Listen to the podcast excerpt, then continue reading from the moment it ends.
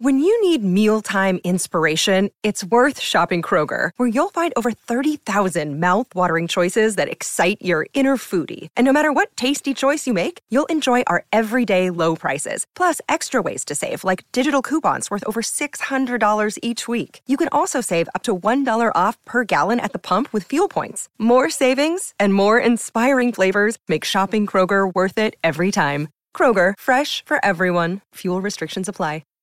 Buongiorno a tutti e bentornati come ogni sabato qui a Dufere e Boldrin. Abbiamo Michele Boldrin fra luci e ombre quest'oggi qui con questa... Con ah, questa... è vero. Quasi, Devo quasi romantico. Sono, sì, vabbè, io non ci vado, sai, c'è lo studio. Devo ricordarmi di fare lo studio. Io cambio sempre posto, poi protestano. Ma Boldrin non si compra un microfono, ma me ne sono comprati cinque che li lascio in giro per il mondo. sì, esatto. Hai un microfono in ogni continente. Adesso te ne tocca eh, un sesto per lasciarlo in Antartide. Così Ma guarda, siamo- in realtà, perché sono, eh, insomma, ho la base in un altro posto e, e mi, sono, mi ero comprato delle cuffie, mi sono comprato per un altro giorno delle cuffie stupende con microfono incorporato Bluetooth per soddisfare la gioventù, Uh, ma non me le sono uh. portate appresso. Eh, vedi, allora soddisfi la gioventù a metà, cioè nel senso non Eh, va vabbè. bene, non va bene così. Allora, quest'oggi per qualcosa mi distinguo per essere poco adeguato, però per non essere all'altezza. fai l'outsider su YouTube, l'outsider Dai, su YouTube. vuole anche. Eh, allora, mh, quello di cui vorrei parlare oggi è ovviamente Eh, l'argom- l'argomento caldo. L'argomento caldo, cioè le elezioni europee, e a me interesserebbe eh, sentire la tua su un fatto, perché allora, eh, io questo l'ho dichiarato pubblicamente, io alle scorse politiche ho scelto di non votare perché alle politiche mi sono sentito veramente defraudato di qualsiasi possibile rappresentanza e per la prima volta ho detto no, io, io non ci sto e io non ho votato. Eh, Ora, non è che sia cambiata tanta la rappresentanza nell'ultimo anno e mezzo, anzi, forse, forse l'offerta si è addirittura liquefatta ulteriormente, liquefatta nel senso proprio di quella materia liquida che di solito espelliamo al mattino, quando, quando- dopo appena svegli, ok? Quindi eh, non è che sia tanto cambiato, però, però ragionavo su un fatto, ragionavo su- mh, sulla natura di queste elezioni e mi sono chiesto, dal momento che qui si tratta di creare un altro controbilanciamento rispetto a questa tendenza italica del governo al debito, alla deficienza, al populismo, allo slogan e a quant'altro. Forse in queste elezioni europee non è il caso di votare lo so che è un'espressione orribile e mi ripugna, ma in questo caso non è forse meglio scegliere il meno peggio, che non- una cosa che non farei mai per le politiche, ma forse per le europee ha senso? Perché, in fin dei conti, le istituzioni europee, a mio parere, oggi sono uno dei pochi modi con cui possiamo immediatamente controbilanciare questa deriva devastante che il governo sta prendendo. E quindi, com'è che la vedi tu sta cosa? Perché io ti ho visto discutere animosamente su Twitter dicendo no, eh, no, assolutamente, eh, tipo più Europa. Addirittura ho visto un tweet in cui dicevi, ma a sto punto è meglio votare PD così acceleriamo il disastro. Non so, com'è che la vedi tu? Perché io sono molto combattuto, alla vigilia sono molto combattuto rispetto al voto. Ma guardi, io non voglio insistere perché sapete che ci siamo messi d'accordo. Io ieri sera, che era tardi, ho fatto tra le dieci e mezza di sera e mezzanotte una bella chiacchierata live con parecchie persone eh, in cui ho cercato di articolare la ragione per cui dico, eh, suggerisco di annullare il voto. E io di sicuro lo farò o non, o non voterò. Sì. E la ragione non ha nulla a che fare né con le elezioni europee né con le regionali, eccetera. È una ragione strategica. una- io sono fatto così, a mio avviso c'è. Queste sono elezioni politiche italiane. L'influenza che noi possiamo avere sul Parlamento europeo è minima. Ok? Ah, come avrai visto, ed è una notizia rilevante, credo che Salvini in questo momento si stia mangiando le mani. I quattro di Visegrad, ok? Sono andati ieri a chiedere a Angela Merkel di diventare per favore la presidente del Parlamento europeo, per dare al Parlamento europeo rilevanza, per dare al Parlamento europeo più autorità e per costruire eh, una proposta. Sembra che lei abbia detto, guardate, io confermando di essere la persona seria che eh, ho sempre pensato sia, io mi sono dimessa per davvero, questo è un lavoro che deve fare qualcuno più giovane di me, grazie, ma credo che non lo farò. Ma il punto sta nel segnale che questo manda, e cioè che la follia sovranista italiana, secondo cui dopo le elezioni europee loro spaccheranno tutto, cambieranno l'Europa, faranno, non si capisce poi che cazzo, perché non hanno detto come la vogliono cambiare. Questa uh-huh. banda di stampati di casa, scusami, scusami, scusami. L'autoflagellazione. Manco l'opus uh, Quindi no, non c'è il vero problema europeo, se voi ne parliamo, è reinventarsi dove andare e mi sembra significativo che questo quartetto, devo dire politicamente pericoloso, uh-huh.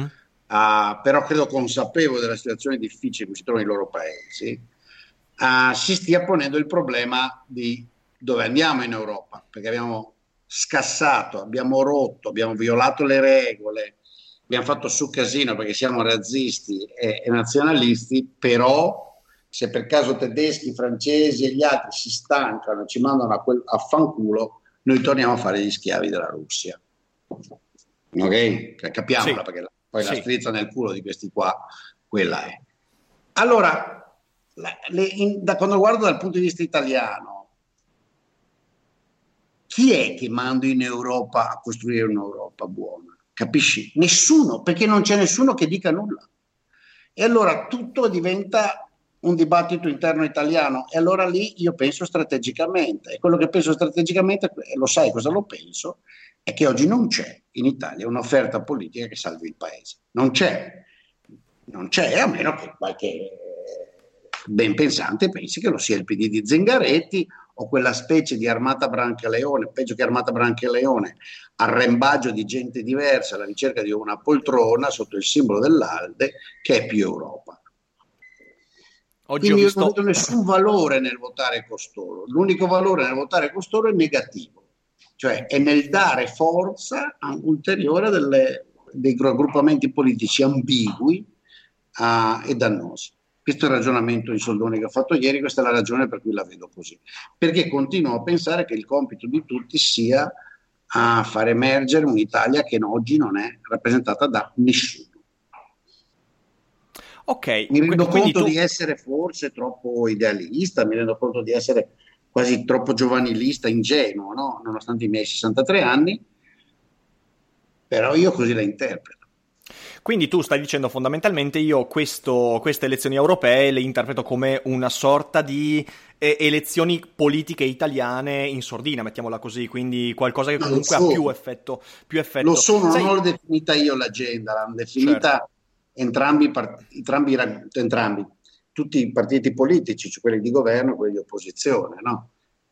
Però dall'altra parte, cioè io questa cosa eh, la condivido abbastanza, è comunque un test politico fondamentale e, mm, su cui comunque si giocano più le sorti del, degli schieramenti interni che non quelli europei. Però dall'altra parte io eh, mi chiedo se per caso, adesso io non, non, ho neanche guardato tanto mm, le statistiche, i sondaggi, quindi non, no, non, so bene cosa aspettarmi da questo, anche perché nelle ultime elezioni hanno sempre fallito miseramente, quindi ormai sono anche poco interessato a guardare, a guardare quello che dicono che succederà e alla fine devi guardare soltanto il risultato finale una volta terminata, terminate le elezioni. Quindi non so cosa aspettarmi, però mi chiedo eh, un, una... se tutti quelli che sono legati comunque a una, un europeismo o comunque al desiderio che l'Unione Europea eh, sia rafforzata eh, in futuro, che riesca a trovare un, un, suo progetto unitario, anche di fronte, voglio dire, al disastro eh, incredibile della Brexit.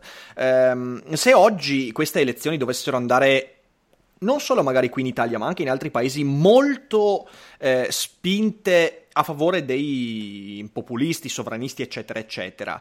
Eh, che fine fa poi alla fine il progetto europeo? Cioè, quello che mi chiedo è, eh, non rischiamo di guardare troppo dentro casa nostra e di perdere l'occasione di eh, pur, ripeto, eh, avendo a che fare con compagini politiche, io oggi ho visto un manifesto di Più Europa che mi ha fatto rabbrividire con Pizzarotti eh, e, e scritto nel manifesto, eh, è scritto nel manifesto 4% più Europa, meno seggi sovranisti. 3,9% più Europa, più seggi sovranisti. Come dire, l'unico motivo per cui dovete mandarci là è che ci saranno meno sovranisti, che è uno dei. E vedo che molti stanno facendo così, dunque, come vedi, appunto, anche c'è anche Pizzarotti in più Europa, tu ti rendi conto? Eh, sì. Cioè, cos'è? Che cazzo vota uno che vota più Europa?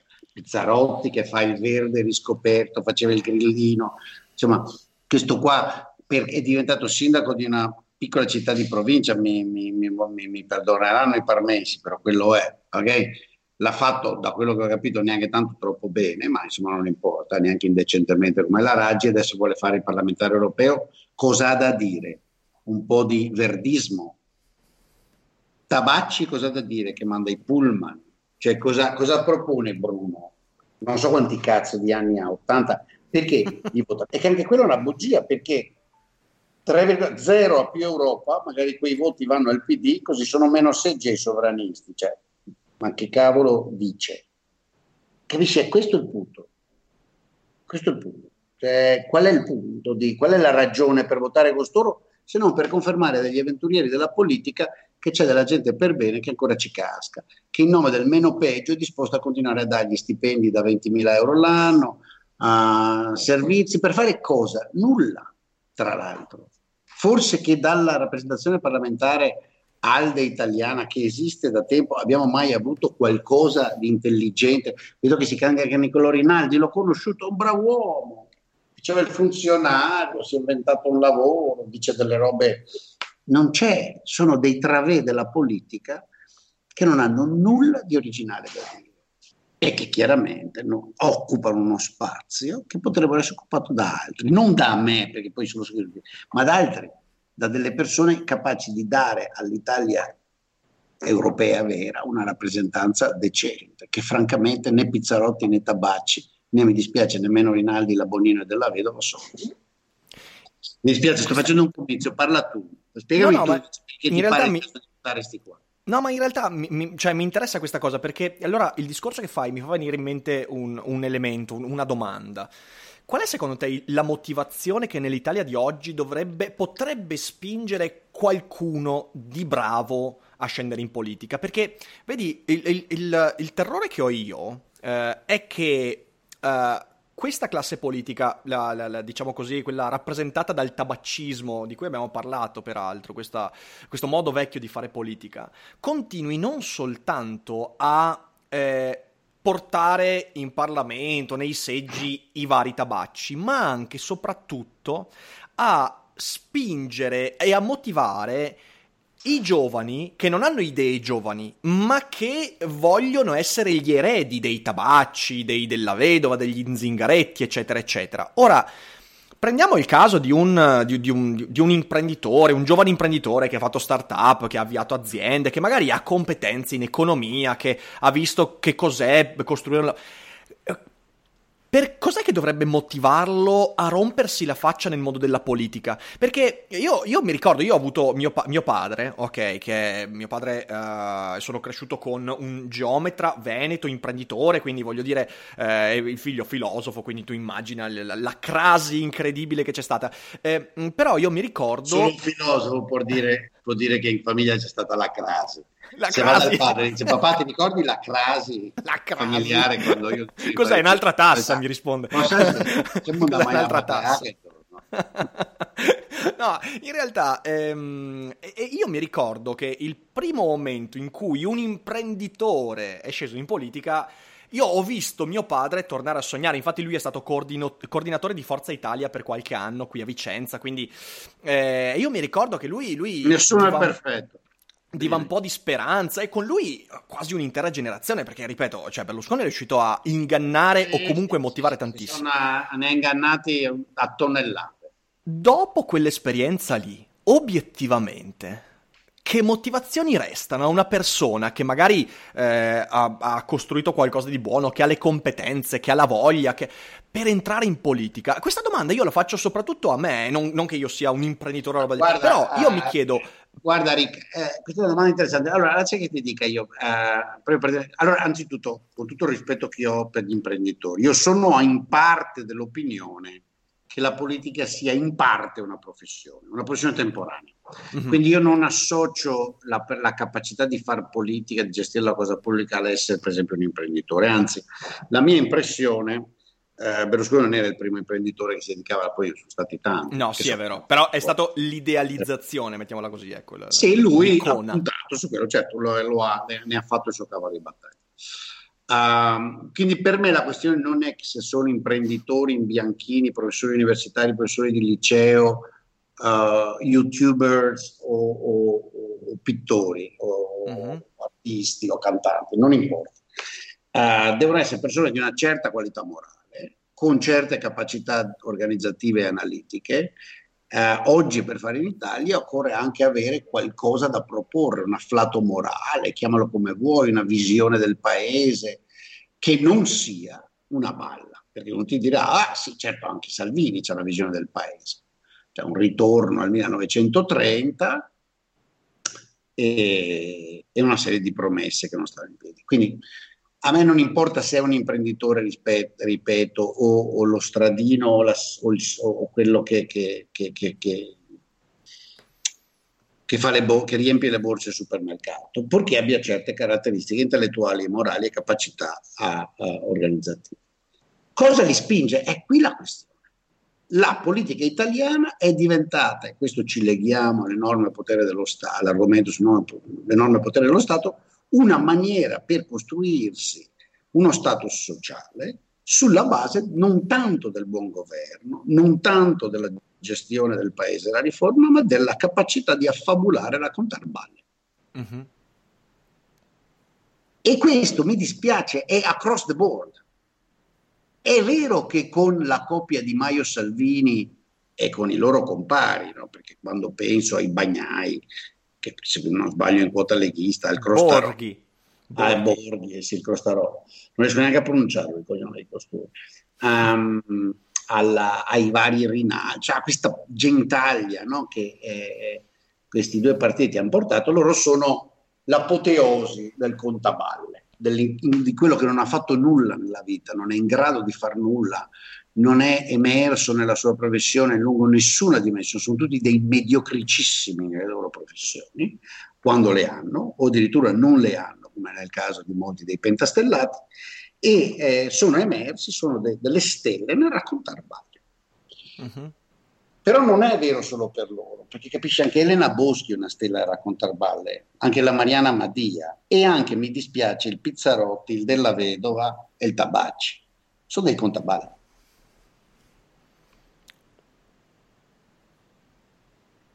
Se il paese fosse in una situazione normale, ci andrebbe anche il contaballo e dice vabbè, fa poco danno, ma il paese non è in una situazione normale.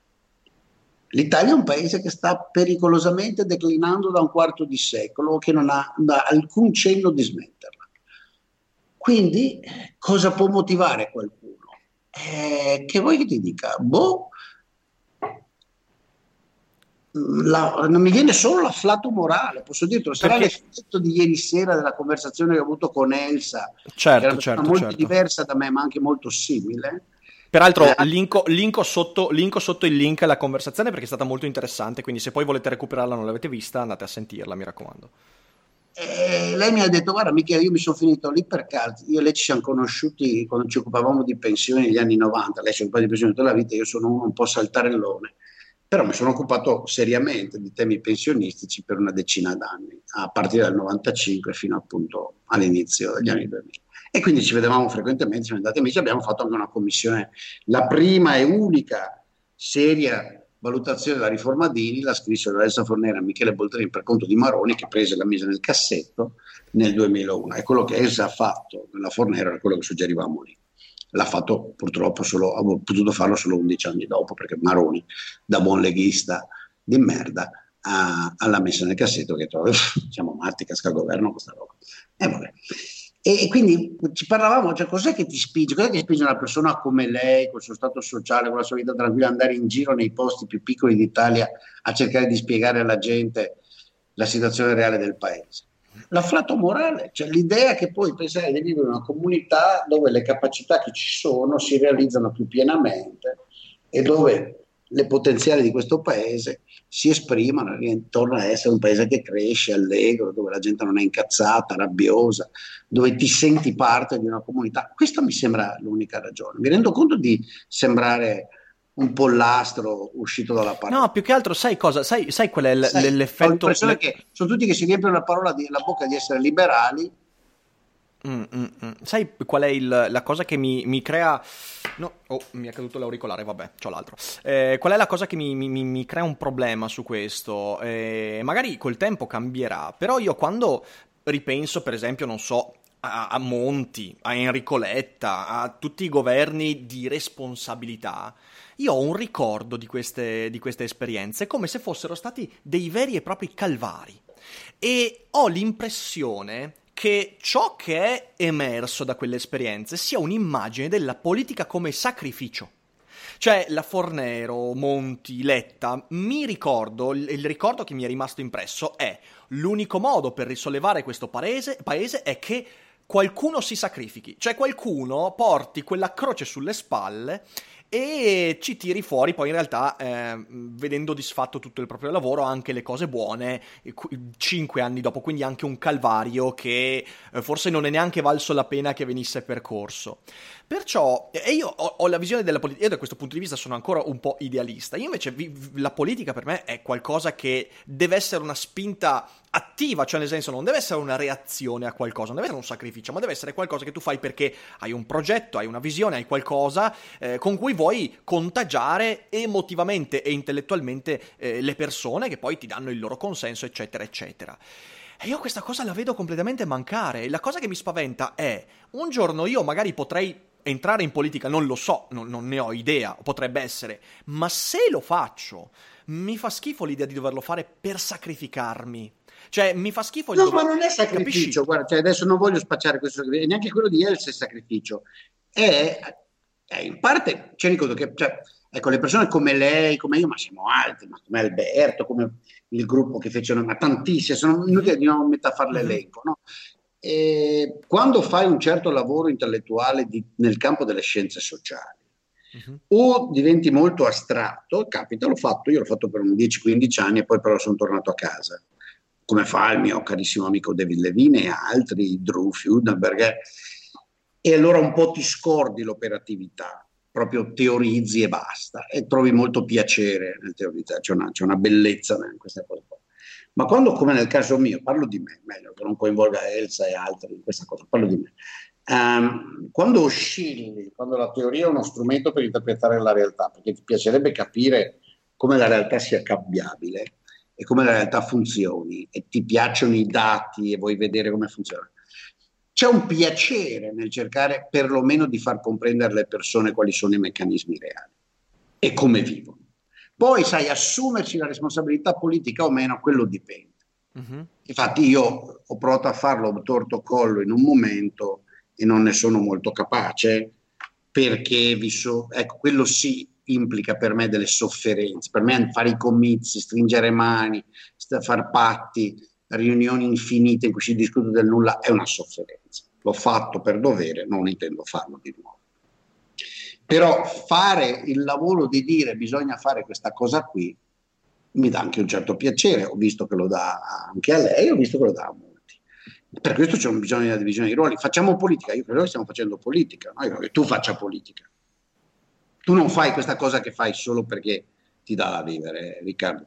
No, beh no, certo ci mancherebbe ci mancherebbe. Vabbè, io ho sempre detto, io, cioè, la mia azione di comunicazione è un'azione di tipo politico, eh, non c'è nulla da fare. Infatti mi fanno ridere quelli che vengono a dirmi, ma tu parli di filosofia o parli di politica? Ma quando cazzo sono state diverse le due cose? Cioè, eh, quindi sì, su quello non c'è dubbio. No, ma io intendevo proprio l'impegno, eh, cioè il fatto di, appunto, eh, aderire a un progetto, lanciarsi, cominciare a diffondere. Quello, eh, quella è una cosa, a, a, me molto spesso mi si chiede, cioè, ma, ma perché non fai, perché non, alcune sezioni per esempio territoriali di più Europa, me l'hanno chiesto in passato, roba del genere, io ho sempre detto di no, eh, perché oltretutto non mi sento minimamente pronto, ma la cosa veramente che, che, che, mi, che mi crea un problema è che il ricordo che ho di quelle esperienze, esperienze che, eh, ripeto, nel bene e nel male erano esperienze che cercavano di tirare fuori l'Italia da un momento veramente difficoltoso in parte ci sono riuscite perlomeno a ritardare eh, quel, quel, disastro che, che, si prospetta all'orizzonte, le ricordo come delle esperienze di sacrificio. Poi giustamente tu mi dici no, piano, eh, cioè la Fornero non l'ha fatto per sacrificio,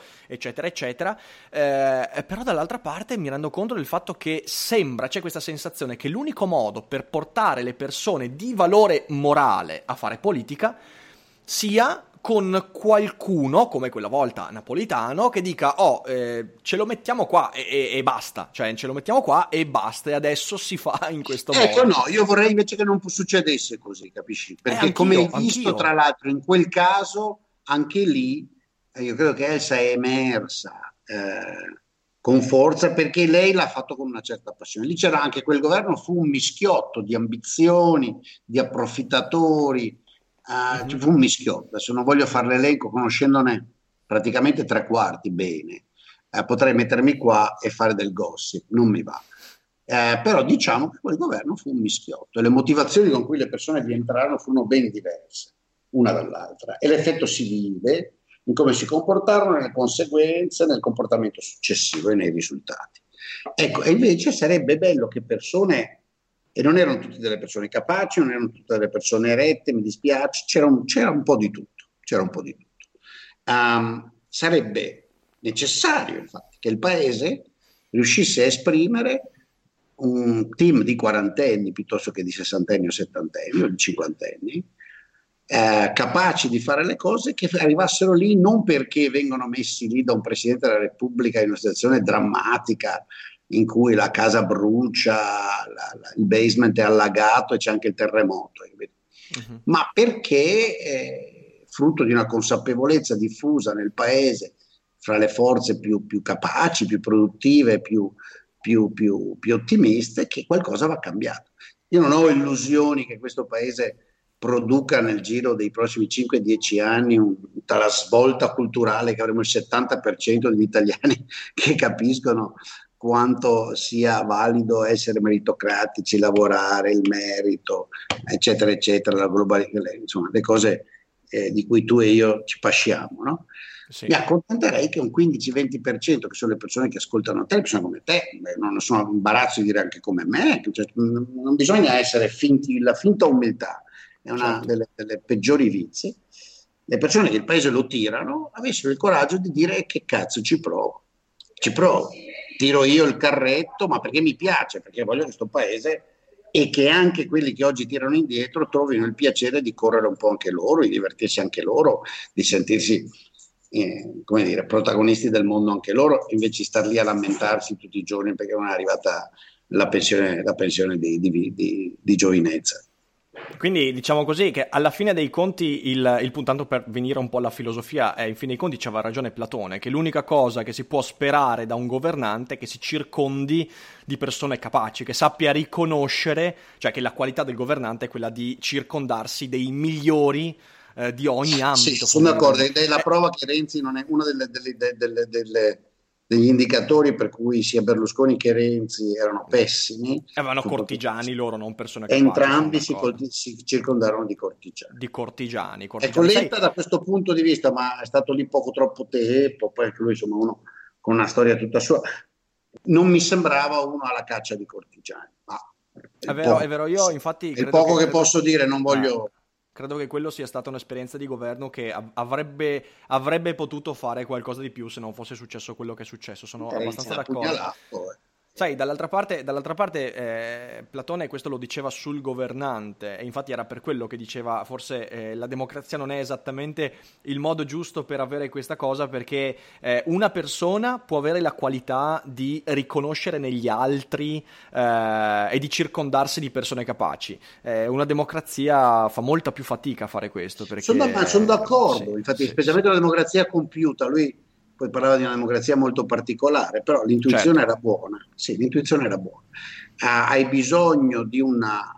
Il meccanismo della leadership, della leadership responsabile è essenziale perché un paese uh, va da qualche parte. Infatti, guarda, una delle grandi intuizioni, io credo, del pensiero politico moderno c'è, adesso non va bene, inutile stare a fare storie del pensiero politico, però c'è, c'è anche in, in, in, certe riflessioni romane, specialmente sulla Repubblica in Cicero, ma anzi credo che in Cicero è uno dei primi in cui c'è, poi però scompare, è che si può supplire o si può cercare di supplire alla mancanza di una leadership illuminata, al fatto che in una situazione di governo se non democratico però non autocratico. È ovvio che all'interno di chi governa vi, siano, uh, vi sia la tendenza a servire interessi diversi, eccetera, eccetera. Quindi che il, il, il dittatore benevolente no? possa essere una fantasia, si può cercare di supplire la mancanza del dittatore benevolente con un sistema di istituzioni, di contrappesi, di incentivi che ti crei gli incentivi a fare bene. Occorre dire che da quel punto di vista la Costituzione degli Stati Uniti per molto tempo è stata, per carità, non ideale, ma certo quella che ha funzionato meglio. Quella che ha funzionato oggi meglio. batte in testa, oggi batte in testa i cambiamenti sociali, i cambiamenti nel ruolo del Parlamento, del Presidente, eccetera, di come la gente sceglie e vota, mostra che anche la Costituzione degli Stati Uniti batte in testa. Uh, e quindi una delle riflessioni fatte da fare è nella misura in cui sai, perché è assurdo che noi continuiamo a parlare del governo degli ottimati, il dittatore benevolente non verrà mai, cioè, questa è una delle cose che odio di più del, dei liberali italiani, sembra tutti questa puzza sotto il naso. Bisogna togliere il voto al popolo. Deficiente. Cioè, che cazzo di argomento è? Liberale poi, cioè, capito? Sì, ma che cazzo di argomento è? Vabbè.